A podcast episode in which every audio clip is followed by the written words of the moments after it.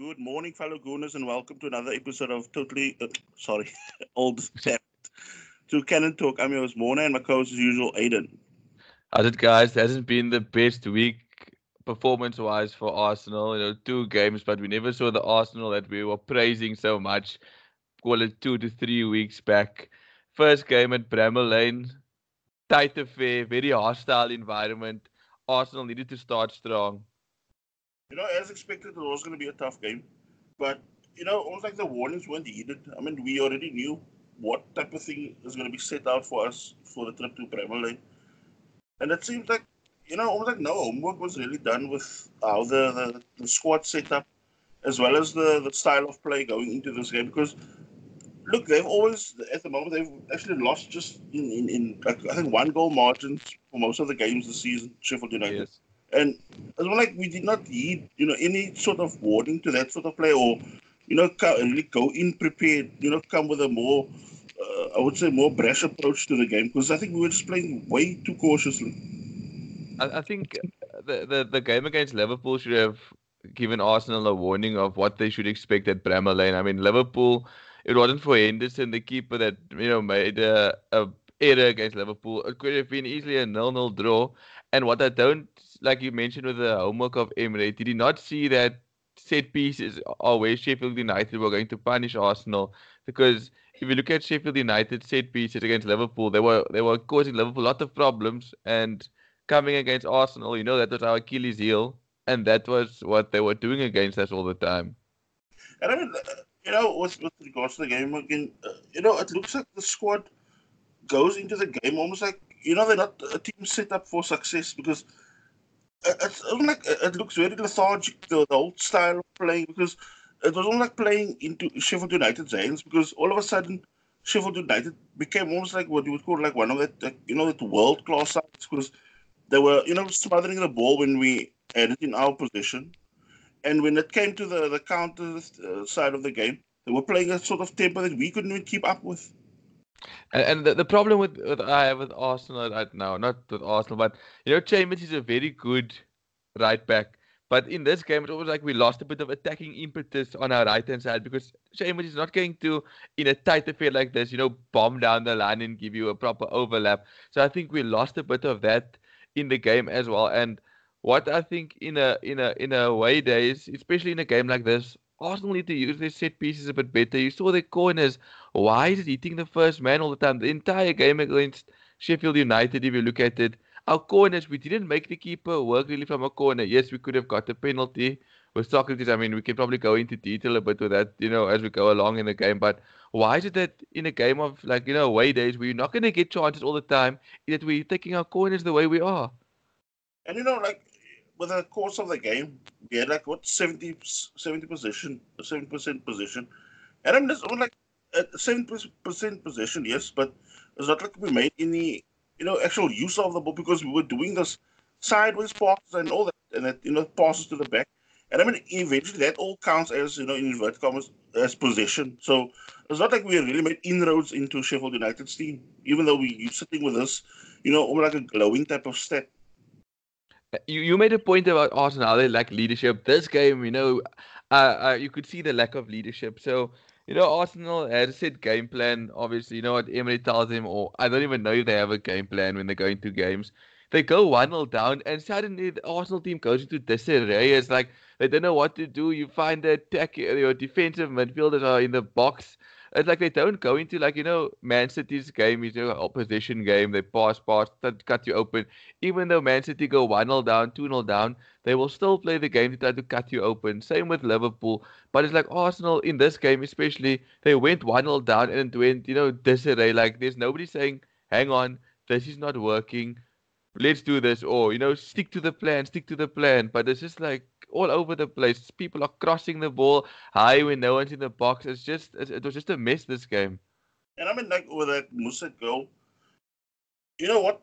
In the whole uh, build up or lead up to that goal, uh, uh, it actually infuriates me because when you watch it in slow motion, um, O'Connell, the uh, the defender, he's like floating in the box. So uh, Callum Chambers like marking him or supposedly marking.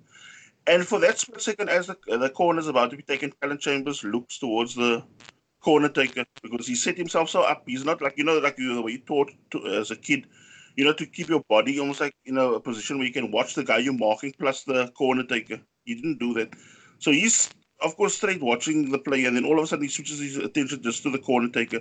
In that moment, O'Connell already peels off him, and by the time he looks where O'Connell is, O'Connell's already darting towards the back post.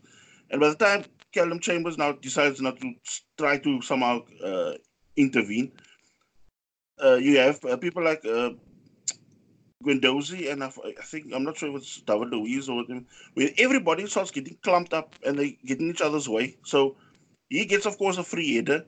In that period where the ball is not coming over, you've got Kolasinac who's supposed to be marking Mousset, and he's starting to watch O'Connell. And in that time, he's watching O'Connell. Mousset is already peeling off. And by the time that ball gets uh, headed, like that free header comes towards him, it's a simple tap in for Mousset. And I'm thinking, why is this happening?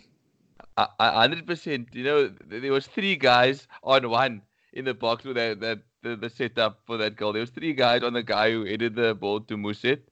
There was three on him. And I mean, how is that possible in the box? I mean, how do you have three on one when there's so many like when in the in the box such a small space, you guys are punching like that. And for me, that we knew Sheffield United that was going to be the source of the goal. We knew we we spoke about it last week, and we we spoke to each other and the listeners that you know that was their danger, and that happened. And once again, it's happening not just in the box, but if you go back to our previous games, we are going two three on one. The guy wins the ball, and suddenly Arsenal open up because it's all guys are out of position now.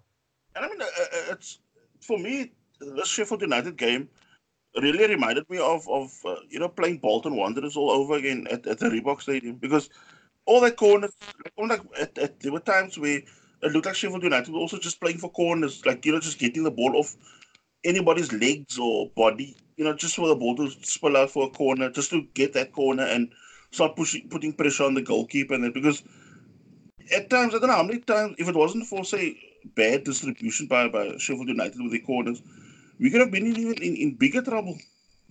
Do, do, you know, do you know what? Speaking about corners and that, if you look at this game also, how many times did Sheffield United almost hit Arsenal on the counter attack with Arsenal's corners? It's like Arsenal takes a corner, it doesn't beat the first man, and then we we slow to react to the second ball, and suddenly Sheffield United are on our heels.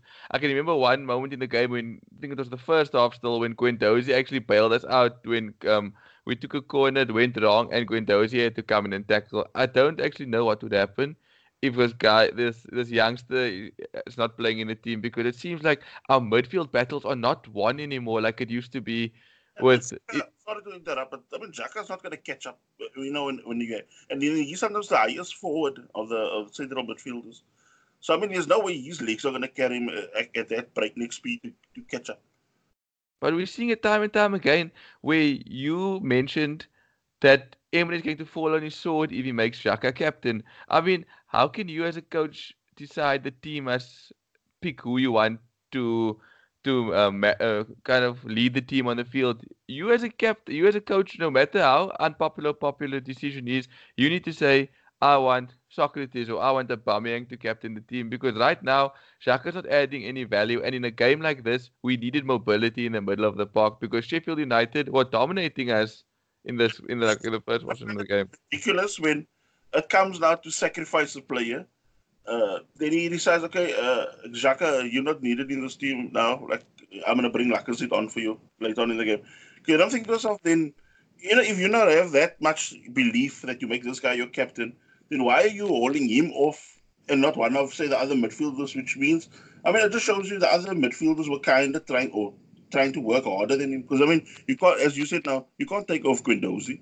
You, don't want to know what. I mean, heaven forbid what happens, and if he comes in off, and you let Xhaka stay on. So it, it just shows you he really shot himself in the foot, as I said. Because for me, that was also the wrong choice, and I put this almost like extra or unneeded pressure on himself. And, and then second half comes like you know he, he, he makes his substitutions, he brings on Ceballos. But my question is, why is it that is is he just getting it wrong all the time?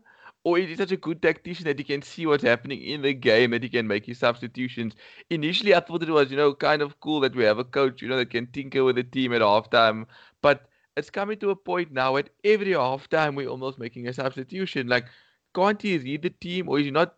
I don't know what's not happening that he picks his 11. His 11 should be able to do the job, at least call it three games out of five. And the other two, yes, you can tinker around. But we come into the second half, we start off, you know, quite brightly, but then we go into that lull again of sideways passes, sideways passes, sideways passes. We were hurting them when we were speeding up the play and, and, and moving the ball. I mean, I, I just found it a tooth like for me it was like a toothless display, like watching. And you know, when you sometimes sometimes you can almost like analyze also a game going through the motions of a first half and, and, and part of a second half. And I honestly, I'm gonna be straight up with you and I'm gonna with the listeners also. I did not see a goal coming in that Sheffield United game. True. That, that, that is so true. And and you know, when, what go on because the reason I'm now in that, that, that thought now we are trying to now get it off my chest where when we get to a stage where we already almost like pleading for a penalty. I mean, okay, it, it could have been, it could have gone whichever way. But I mean, if, if that's almost like our best chance, it tells a hell of a lot of the sort of play that we're doing at the moment. No, you are you 100% correct, and that's why when I, I mentioned that you know corners need to be better because in a game like this, if you like looking at the Arsenal performances and that goal wasn't going to come, Mm. You could see it wasn't going to come. Like you were looking at the Aubameyang, help us, please. Pepe had a golden opportunity as well, which should have been, you know, a simple tap in, but you know, missed that somehow. But then you look, you look back to it. Corners and set pieces in a in a moment like this are, are your kind of way in. But if you look at Arsenal, we're not dangerous enough. Like Sheffield United, you saw their set pieces. That ball was coming to cause trouble all the time. All it takes is one header, and there's disarray. Arsenal, I don't know what they're trying with this first man, first man. And what scares me and worries me is that we're coming off a weekend where Spurs dropped points and Man United dropped points. That is enough initiative or motivation for me as a fan as well, thinking Arsenal are going to come back strong and they're going to show that you know they, they can be top four contenders. And I mean, for me, it was like Watford all over. If you watch that that um, second half, especially of Arsenal, where Sheffield United was starting to figure out with that goal kicks, the short goal kicks, and all of a sudden, Leno's end up playing the ball to people that are kind of uncomfortable on the ball or when there's pressure on them. And you, there were times where we could have even lost the ball because uh, I was just thinking, it's almost like another uh, Sokratis uh, era pass to lead to a goal again for them. Because Sheffield United, I think if they just had a bit more legs in them, they could have closed. I don't know how many balls. Of, you know the way we were, you know, getting almost like kind of cocky. Because at one point, and then I think later on in the second half, uh, when when Leno took a, a, long goal kick, when he told him to just go forward, he's not going to take it short. Then the camera panned to Unai Emery, and he got angry because Leno hit the ball long. And I thought, why? I mean, you bring on the extra pressure on yourself, and especially also in the away game, you got that home crowd yes on our back, and now you're still having these short uh, little passes, which you know you're not ready. Like especially when the ball comes out to Sokratis, he don't look comfortable on the ball, and by the time he takes too long or he dallies on the ball, then he just hoofs the ball straight into somebody else again. I, I felt so disappointed after this performance. I just I couldn't believe it. I felt like, you know, prior probably the season and like you know in the beginning of the season there was very much you know let's get behind Unai Emery let's get behind Unai Emery. And I think Arsenal fans now are slowly starting to have that split now you know pro Unai Emery and those are like should we cut our losses with him? Because I'm not seeing any improvement from last season. I mean, his away record has been poor in Spain, but if you look at last season's away record, you know, you're thinking that you know they could change some things a bit, but it's the same thing. I think he's a bit too pragmatic at times. I mean, we could have if we could have tried to maybe taken the game to Sheffield United, it could have been a different story. But it's like this team just went shell shock and. Look, Sheffield United eventually looked like more dangerous. There was one shot in the second half when it hit the side netting when I thought, oh, flip 2 0 down. And once they go 2 0 down, we're not coming back. And we're not also beating teams in the Premier League by margins anymore. We, if we win, it's just by the one goal. Because, I mean, I just think, you know, the way he sets himself up, it, it reminds me of a bit of, of, of Mourinho when he was at United, where, you know, he does things where he sets the team up, or even that, that, second stint that he had at Chelsea, where it's like he's trying so hard not to lose, but it's also like he's not really impressing, you know, going the other way as well. So you end up either with dire, you know, dire uh, draws or, or, you know, like where you try to not lose and you end up getting a tonking or something like that because you try to be almost like you know almost like overcautious and then it backfires in your face. But but we just we're just seeing with Arsenal right now and. There's, there's just no identity in this club. What's Arsenal's personality? I can't tell you. I can't tell you what's our, you know, our starting lineup. I can't tell you anything. There's just so much confusion in the club, and it's filtering through down to the players. It's like it's from the communication with Unai Emery, like language barrier wise, to the instructions on field. Are players just not listening? What is happening to this team currently? And Sheffield United, I mean, points dropped. I mean, we could have even uh, like at one point you're looking at look, we can take a draw, but you look near the latter parts of the game, we're dilly dallying with the ball in our own half, almost getting caught out when it's in stoppage time or just before stoppage time. We still don't look hungry enough for that goal. So, you know, we switch our attention now to the Europa League tie, where, you know, many were not sort of expecting, or many Gunners were expecting sort of backlash to the Monday night defeat. Of course, like about 10 changes made in the squad. And, you know, one was thinking, okay, expect something more, you know, adventurous. And look, that, that team has been also kind of carrying us, like performance wise, going into all the midweek games, like with regards to Carabao Cup or Europa League. But I mean, this was again another sort of shock where we came up against uh, Vitória, Vitória Guimarães, who already had two uh, losses on the bounce in the in the tournament.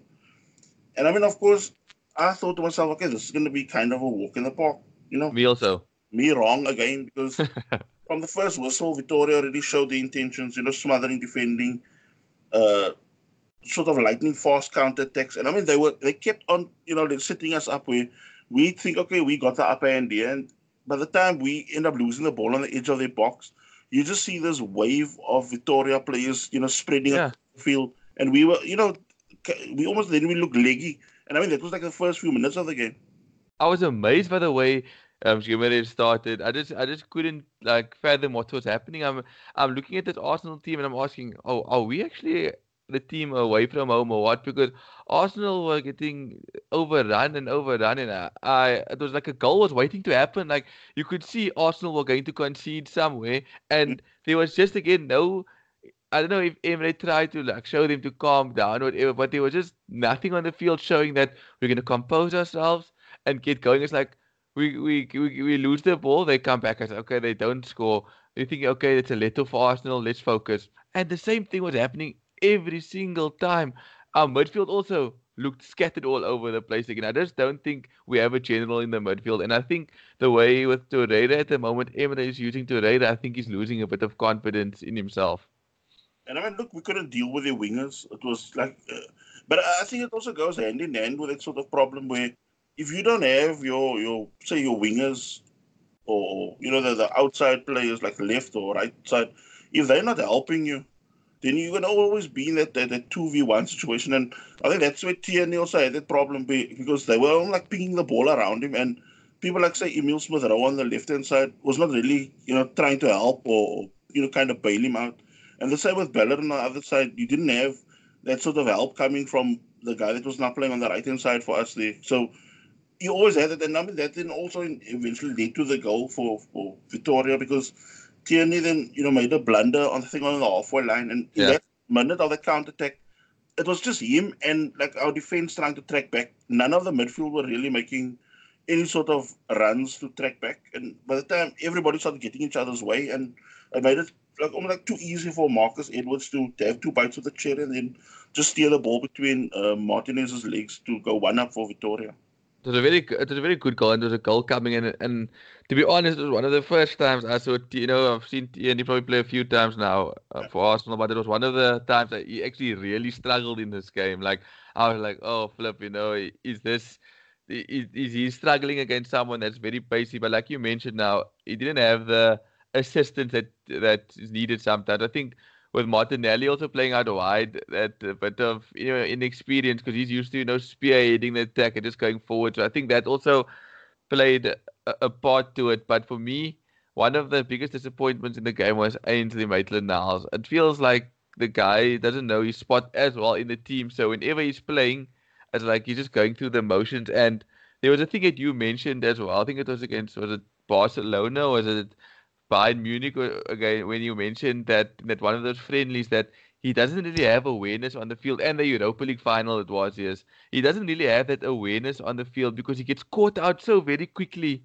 on the field. It's like he doesn't like, you know, look behind him or keep his eye on the field. It's like he just get looks to get the ball and suddenly he gets um, intercepted.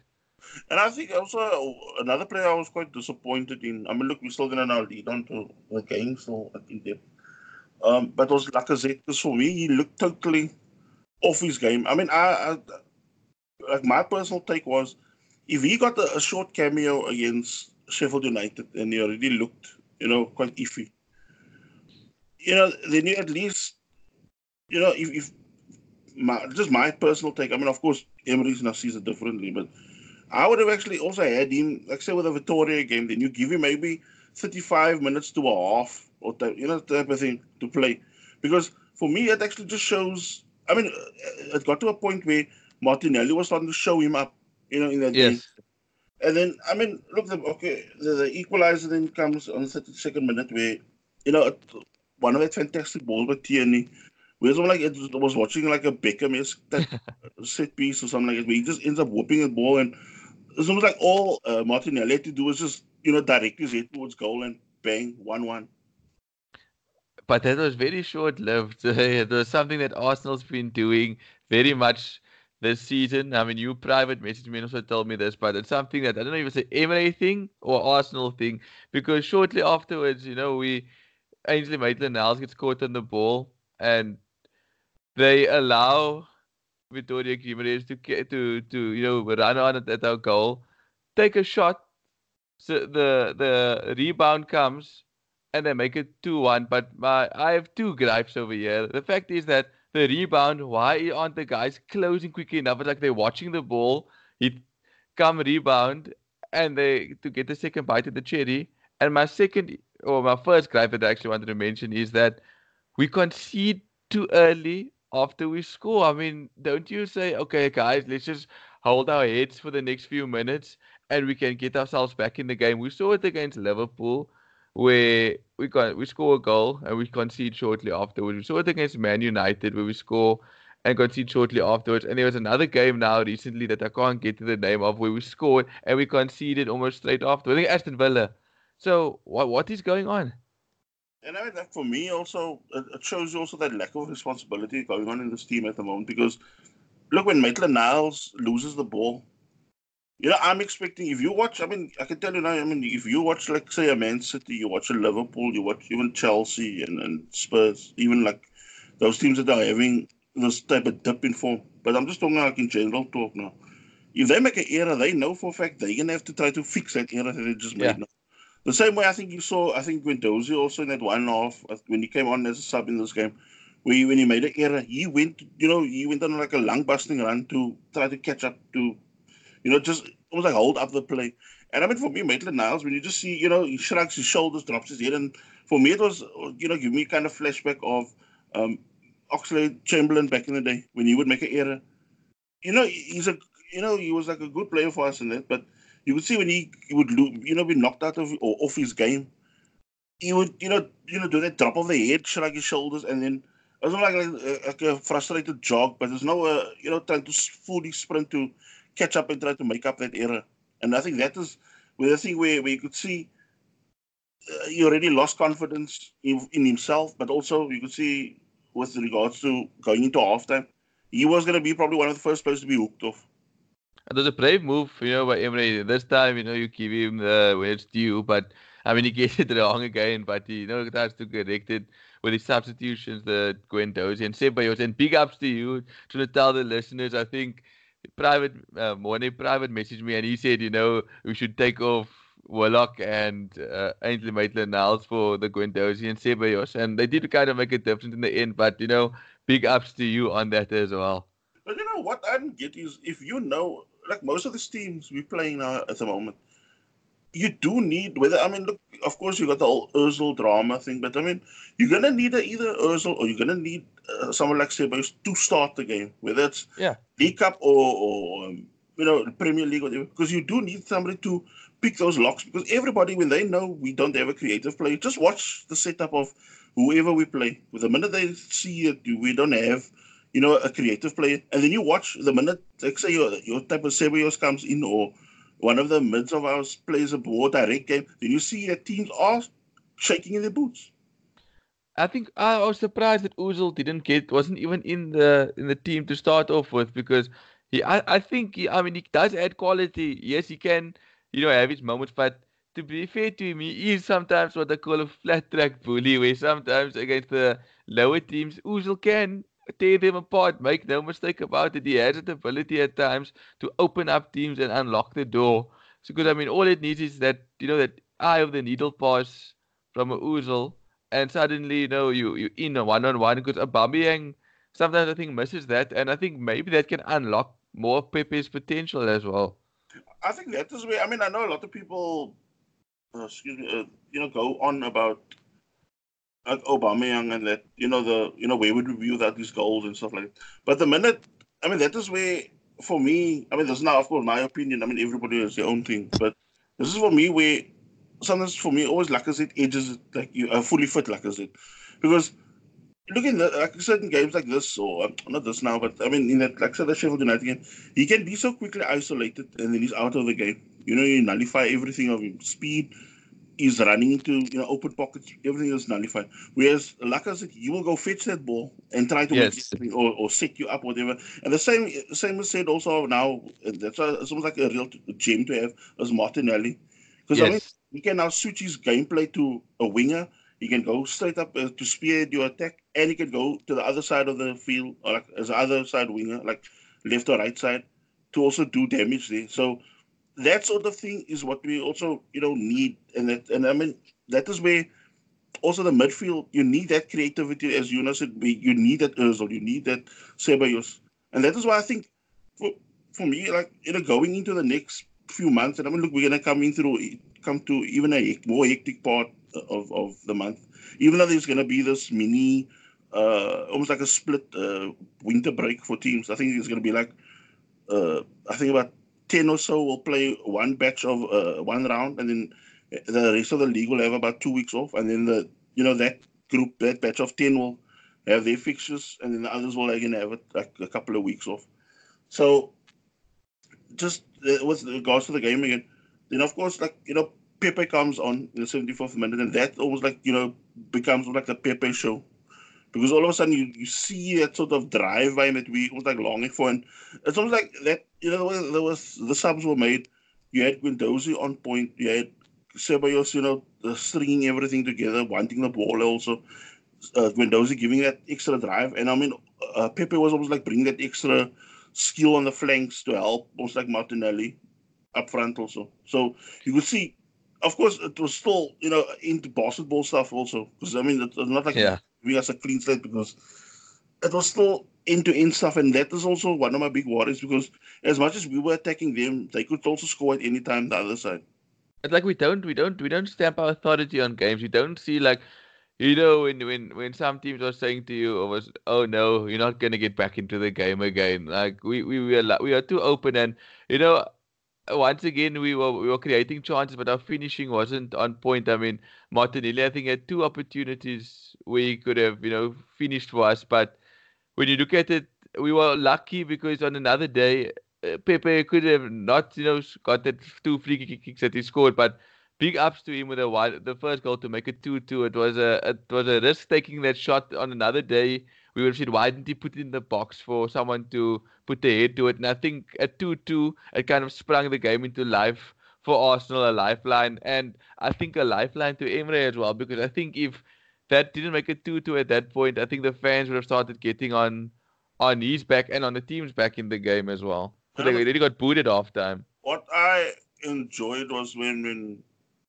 you know, the, the favorite Arsenal eight figure, uh, Robin Van Persie, was like doing punditry work like you know after the fact now after the game now he was saying uh with that that first Pepe free kick what he liked was I mean that I really almost like took note of it once. He analyzed because for me it was more just tra- tracking that ball going to the net. But uh, Van Persie said he actually like Pepe was actually uh you know judging that that keeper would take a, a big step to the left first when the ball would now be whipped in the box And I mean, it was a, a, fantastic call because the minute that guy took the step and he was already, in, he knew which corner he's going to play it in. By the time that keeper makes that step to the left, for the recovery of that move that he made, the keeper, there was no way he was going to get that ball. And that the, the sort of bend that he was putting on and exactly where he wanted to place it. So, you know, fantastic goal, Pepe. Big ups to him as well. You know, he hasn't been the best confidence as well, and for him to you know take the risk to go bring us back into the game, it was a very good, you know, on each behalf, and I hope it does his confidence a world of good actually. And then I mean, like leading on to like the pressure just being cranked up the last five minutes, because I mean, then I mean, props also to Vitoria because I mean, physically they also showed the same pressure for most of the game, but I mean, you can see the last like minute going to the to injury time even, they, their legs were kind of gone already. And I mean, with the, uh, that free kick was won by by Guendouzi, was adding an extra drive to the team, which was now needed. And I mean, this is the same ploy that he did also against Aston Villa, where he just yeah. guns it for the opponent. And I mean, yeah, go on. No, go on. No, no, sorry, go on. And then I mean, with that free kick, the time was a bit closer, but uh, it's not like that. Uh, the anticipation in the crowd was already so high. I mean, by the time he bangs that ball in, I mean, it's like they call it top bin or postage stamp perfectly placed free kick to win the game for Arsenal. We were, we were very lucky, but going back to it with Guendouzi, we need more guys like that in the team that's willing to say, okay, I'm going to take responsibility now. We try to get back into this game. We don't have that at times. We look to the next person and pass the ball and say, help us. And sometimes we give Guendouzi stick mm. for holding on the ball too long, but it's because he's trying to make something happen. I mean, we don't have anybody like that in the team that takes the ball and says, I want to help us win the game. I mean, it just makes you think of that. There was a few seasons ago where where um, he's like ghosting through the United team, and and um, what was it? Fellaini drags him back by his ear. Yes, yes, yes, yes. I remember that that Old Trafford game. Yeah, whenever I see him play, when he's like doing those drives to them, I'm thinking, is anybody gonna grab one of his locks or something like that when he's bursting? Because I mean, that that side of his game, I'm really liking. I mean, I think that awareness he's he's kind of sharpening up. I mean, he still has his little blips in games, but I mean, you can see the sort of player he is developing into. And I mean, at that, what's it, 19 now, knocking on 20. So I mean, he, he's showing now a sort of character that you know we need for the future for Arsenal. If only you could have like a Alexis Sanchez driving with him forward from time to time, it would have been a lethal combination. I feel. Mm. So yeah, end of that we focus now attention to the Crystal Palace game tomorrow. Uh, you know, fifth versus sixth. state of football as the going at the moment. And I mean, look at the moment, Crystal Palace almost like our bogey team. Yes. And I think they're licking their lips probably coming against Arsenal. I mean, um, so I will probably have something to prove. Mm. And I feel that Arsenal doesn't like the the Crystal Palace type of way. I mean, last season they took we only managed a point against them out of out of the possible six on offer. So it's going to be a big game for Arsenal. We're going to have to come back strong. Um, hopefully Tottenham can drop some more points. We saw Leicester yesterday. That Leicester are showing that they are not they they home or away. They are devastating. Uh, Arsenal when we go away from home, even against a man down, we seem to struggle as well. But I mean, at the moment, for them, for, for Palace at the moment, their most reliable players are, you know, James McArthur in midfield, Joel Ward in defense, and Andros Townsend giving them that edge in attack. Because, I mean, many are expecting, I think, Zaha to, you know, be the, the, the linchpin up front for them. But look, Andros, Andros Townsend has also been quite a consistent performer for Crystal Palace ever since he now moved almost like, you know, from moving that notch back from from Spurs. So he's like, you know, almost like performing, uh, almost like overperforming in this team. But I mean, look, they always bring surprises. I mean, look how they saw off Man United at Old Trafford. Yes, it's not going to be an easy game. I, th- I think Arsenal are going to have to start strong. We're going to. I think Emery can't do this pragmatic approach of packing the three in the midfield with like your defensive guys. I think Ceballos has to start, and ah, like I said, it will probably be a cameo performance because from what I saw on Thursday, I don't think he'll be able to start. But I hope Tierney gets the, the nod, and we see Bellerin maybe slotting in at right back. Because I mean, I, what uh, the thing is, I'm not really getting at the moment. Look, if you play some like Tierney or Bellerin in these League Cup or under 23s, even at under 23 league uh, game, games, can also be very tough, like you know, physically. So if you if they can ride that out, which they have been doing, then why not? I mean, take that chance. and this is what I mean with Emery.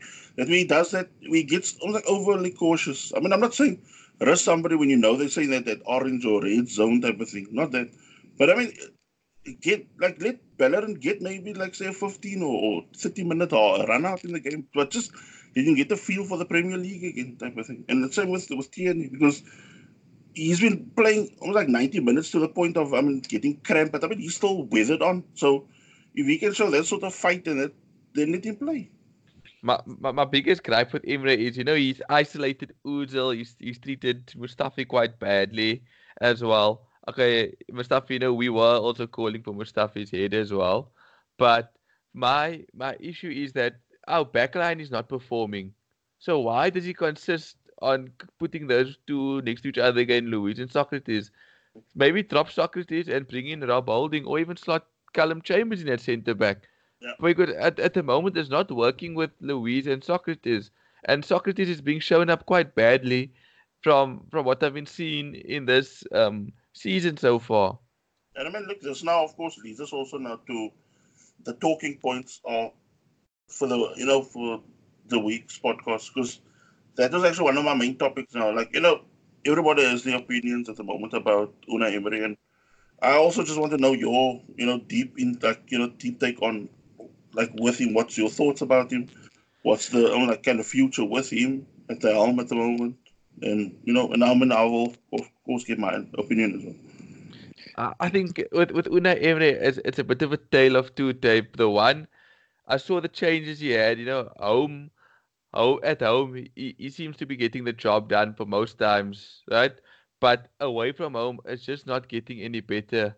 I, I thought initially there was an improvement with an unbeaten record, but I I can't seem to see any improvement with it because it's like we're so stagnant away from home. We're not improving on performances. We're giving up two goal leads, and I just feel that we're gonna have to make a cutthroat call, and it might not be favorable. But I think if things don't change in the next three to four games, we we might need to make a change in manager and might be a bit drastic.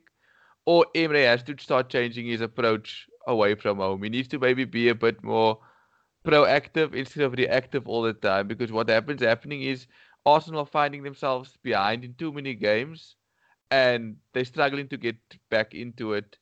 And I know Emery's been very good in Europe. Like, you know, he's home and away legs, but that is probably because if you're playing away from home in Europe, you don't have to win the game. You are able to lose the game and still go through. So he, he, it allows him to set up his team not to lose. But in the Premier League, it's not working. And if Allegri is on the market and Emery doesn't change things, I think we either need to go there or give Freddie a chance. I know it might sound a bit drastic, but that's my personal opinion right now. It could change if Emery changes his tactics and things, but that's where I stand at the moment. I mean, look, I gave him the season to, you know, last season to iron things out or they were trying to make things better. It was for a while and then it started, you know, kind of veering off sharply at the end. Uh, as for the new season, look, he's got the board support he got the players or roughly most of the players that he wanted and whatever. But as you said, the identity is still the problem. The team still does not know, you know, whether to stick or twist at the moment. So you don't know where you stand watching them. And I mean, my biggest uh, beef with this with him at the moment is like you see the sort of pedestrian football while other teams are playing. I mean, if you have a team that's playing, say, either lower half or mid table, and they're starting to look like Barcelona on the field. And it tells something's really wrong with the way you have set up, you know, your stall against them. And the other thing is also on the flip side, that's this is also where it's a kind of catch twenty two situation. At times I also think it's like a knee jerk reaction week because the way football has now moved, like from you know, everything is done like you watch on TV or in the stadium. And then from there, you switch your attention to, you know, newspaper articles. And, and now everything is now social media, this, that, and the other and of course you get that, that said after games when you have people like say after one defeat and you have people already calling for like what I didn't get was in a way I mean of course we have this, this gripes and that but I mean we have say after the Sheffield United game you've got people calling for his head, and yet they forget that we were like say on a whether it's now luck or by, you know by or by but we got between that we got like an eight game unbeaten run. So you know I, I don't know if I'm making kind of sense here, but it's like you also people must also think in that sense because if you think we had Wenger so long, and I mean if you think of of Klopp's first season or so, or even Klopp second season maybe, we you're also trying to sort of set up, uh, you know, uh, the team the way you want to. But I think the way, way it counts against um, Emery again is like he's doing that thing that we mentioned at the start of the podcast. He's being that that overcautious. Whereas uh, Klopp or somebody, he was just telling them, you know, go express yourself, do you know, do what you want, and that's also how that team grew as, a, as like you know, their their character has grown, and everybody knows Liverpool is a team that now will grind you down, and and you know, whether it's a game that that looks like they're going to lose, they end up drawing. Games that they draw, it looks like to end up a draw, it's going to switch into a win. Whereas with us, you don't know which way it's going to pan. Like, you know, it was like easy games on paper. You think, okay, this is a walk in the park. Then you just know deep, deep down, if someone was not really asking about it, you will have doubts about it because you you don't have really belief in this team. The, the problem I, I have with with this at the moment is that Liverpool with under Klopp, you know, they had that transition period, but you could see there was improvement. You could see, you know, it was going somewhere. Right now with Emery, it, it like it doesn't seem like we're going anywhere. Like the season, like yeah, we were unbeaten, but it's like there's that there's no sparking performance where you're like, oh wow, you know, this team look like they're coming right. It's like they're going somewhere and they just drop drastically. There's no like consistency, and that that's my biggest worry. But like you mentioned, I think we also are forgetting. I saw an article Emery wrote, and I just wanted to find out your opinion. He said, like, you know, Wenger kind of left him in a difficult situation when he took over the Arsenal side because, you know, the the foundation really wasn't there for for Unai Emery. I'm to a degree, I agree with that because just think when George Graham got sacked and then Bruce Rioch, I mean, I don't really, I mean, you can't really put but for bringing Bergkamp and them in. But Rioch had really nothing to do with the building of the squad. But I mean, that, like Wenger inherited almost like a George Graham defense, which was, you know, almost like second to none at that time. And now it's like, for me, it's like we were left when, when Emery and when Wenger and Gazidis left. It was almost like everything was left in a shambles. Also, the way the club was run, you know, in the back. Because look, you had people with the contracts, we couldn't get rid of people because they they too happy with the paycheck they're going home with. And then you had also the sort of look when when Wenger left, we already had a catastrophe of a defense. And then it's all like uh, the, some other people that, that Mislintat I thought would now bring in. I mean, but for say Auba and but I mean, you had people in defense who look like Sokratis. It's almost like now that, that, that you have Mustafi out now it almost like kind of almost like sticks out like a sore, sore thumb how bad he also is when he plays. And I mean, he's like theatrics is not helping it. And so it's almost like you have all these sort of thing, uh, catastrophes going on. And then you've got Maitland Niles who's kind of confused like where he wants to be because also like that also never has been fixed because look, he was just supposed to temporarily be a right back. And other than that, he would be used as a winger or a, a holding midfielder. And that was already under Wenger days. But it's not like everybody that just hopped on that and you know, in that doing that, hopping on that, way, they keep him at right back. The minute Bellerin got that cruciate injury, there was no really real backup for him. So he ends up just playing and playing, and you're not, you, you know, there's no real change being brought into the side. And then, of course, you take uh, somebody like, say, on the other flank, who, you know, until he knows, you know, there's a real heat on him, he's playing as reckless as you can. I mean, he'll bomb forward fine. And I mean, sometimes he gets fantastic sets going forward. But when you watch his, his, his defensive side, he looks a total different player. We, you know, somebody just want to say, him on the transfer market.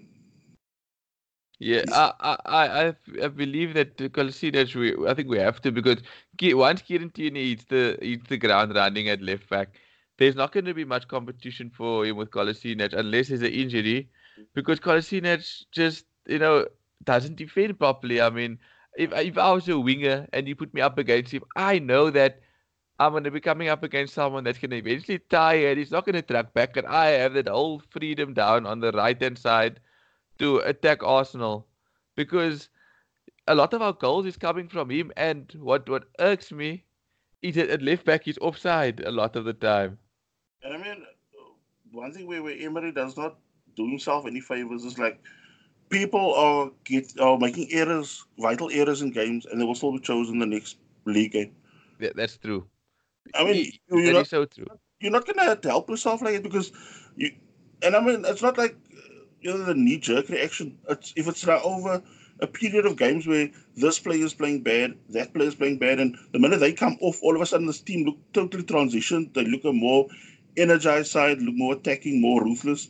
Then it makes you think, why do you put yourself through that? Because you're gonna make the same errors every. Uh, it's like you know walking into a door constantly, and you got the door on the right side of you. You know, you can just walk in. But he, he, seems to drop Ozil. Like, you know, that, that it's, it's very much double standards. I mean, yes, I would also drop Ozil, but the way he's treating Ozil now, it's I think it's a bit unfairly. And okay, obviously we don't know what's happening behind closed doors. If Ozil's being a difficult customer as well, but look what's happening with, like you said, Sokratis, Xhaka. Yeah. Those guys are, are playing week in week out. Whereas in Ozil was almost like you know Ozil, it's almost like Emery. He's a soft guy at heart because like you saw at, at PSG, I think the characters were too strong for him there. That's why he couldn't maybe last there. And now, like, you know, Ozil maybe someone that wouldn't, you know, take him on, whereas Sokratis and Xhaka seem like those kind of guys that will, know, argue with you and fight with it. He's like, okay, no, you know, let him play. Yeah, I mean, individually, I mean, if you look at the squad, individually they are strong players. I mean, they, they are some of them are fantastic players, but just someone like as a team they are confused. They don't have that sort of, as you said, they don't have that identity of you know what we must be at Arsenal. Whereas, like with Man City, you know that is the identity. With Liverpool, you know that is the identity, and that is what we should be trying to build ourselves up at. But I mean, at the moment, it's like with him at the helm, I'm not sure, you know, how it's going to work because you're going to need somebody with a very, very strong attitude to come in and take over. Like like the Wolves coach, I, think we we spoke about the like a guy like Wolves, like from the Wolves or Simeone. Not not saying them per se, but those type of guys that look like I'm not gonna take your shit if you know you you come with the attitude. I'm gonna choose you and choose the teams on merit. I'm not gonna have favorites, and what I say is final. And they will probably get you know leaders in the team which Arsenal need as well. Because when I was like, my take was when he he joined, I thought he was to somehow steady this steady the ship, galvanize, like say the defense, which was the biggest Achilles heel. Because I mean, look, we already have the firepower. But I mean, it's like nothing has really been done to fix that defense. And I mean, we are always conceding stupid goals. We're always also giving away stupid free kicks. I mean, when you see Xhaka with two hands in the back or pulling people by the kit, and you you can't do that. You you know you you you hit the nail on the head. If you look at the goals Arsenal concede, right? It's not look there are times where the teams do show brilliance, but at the moment at Arsenal Football Club, the goals we're conceding is not because of fantastic play. It's because of people ice skating like Bambi in the box, falling over their feet, or just you know No. Silly. Yes. I mean, it's not, it's not, it's like we don't make it difficult for the opposition to score, but yet if you look at Arsenal, we need to carve out chance after chance before we find the back of the net. Like I mean, they were asking also after the um, Sheffield United game. So they said, "Why?" I th- I'm not sure if it was Robin van Persie that was in the studio for that game as well, where he was saying something like, "Why are they letting Leno stand alone there, and nobody is putting a man between Mousset and the keeper?" Because they said at least you have somebody there to obstruct, yeah, you know, almost like distract him or obstruct him from getting that ball. And I mean, it was like a like you know, free, uh, it was it ended up being free header and a free tap and uh, past the keeper. So that is also goes to show like you've got so many senior players also in that box, and nobody is even picking up on on simple simple things like that to fix. You know, you, you, you the nail on like Robin van Persie, like you know, you mentioned earlier. Like I've listened to him a few times, not probably as much as you, but he's very like objective with his opinion. You can see he still he still has a bit of love for Arsenal when he speaks as well. But like he makes sense when he speaks. He doesn't like hit Arsenal to the ground because of the relationship. He actually says like he actually wants to improve Arsenal when he speaks. You know, he wishes that certain things change so that they can move forward. Yeah. So put it into the podcast now. Um, I hope you know things go better than last season's Palace visit because I don't think we want a sort of game like that again. But you know, with this Arsenal team, I don't know. So I mean, you want to be really, really positive and upbeat. And I mean, look, you know me by now. I always want that three points whenever. But I mean, sometimes you're not sure which Arsenal's going to show its face. But I mean, that aside, I hope you guys have a fantastic weekend. Hope the game goes our way tomorrow. Come on, you Gunners. Come on, Arsenal. I see a 3 1 win coming our way.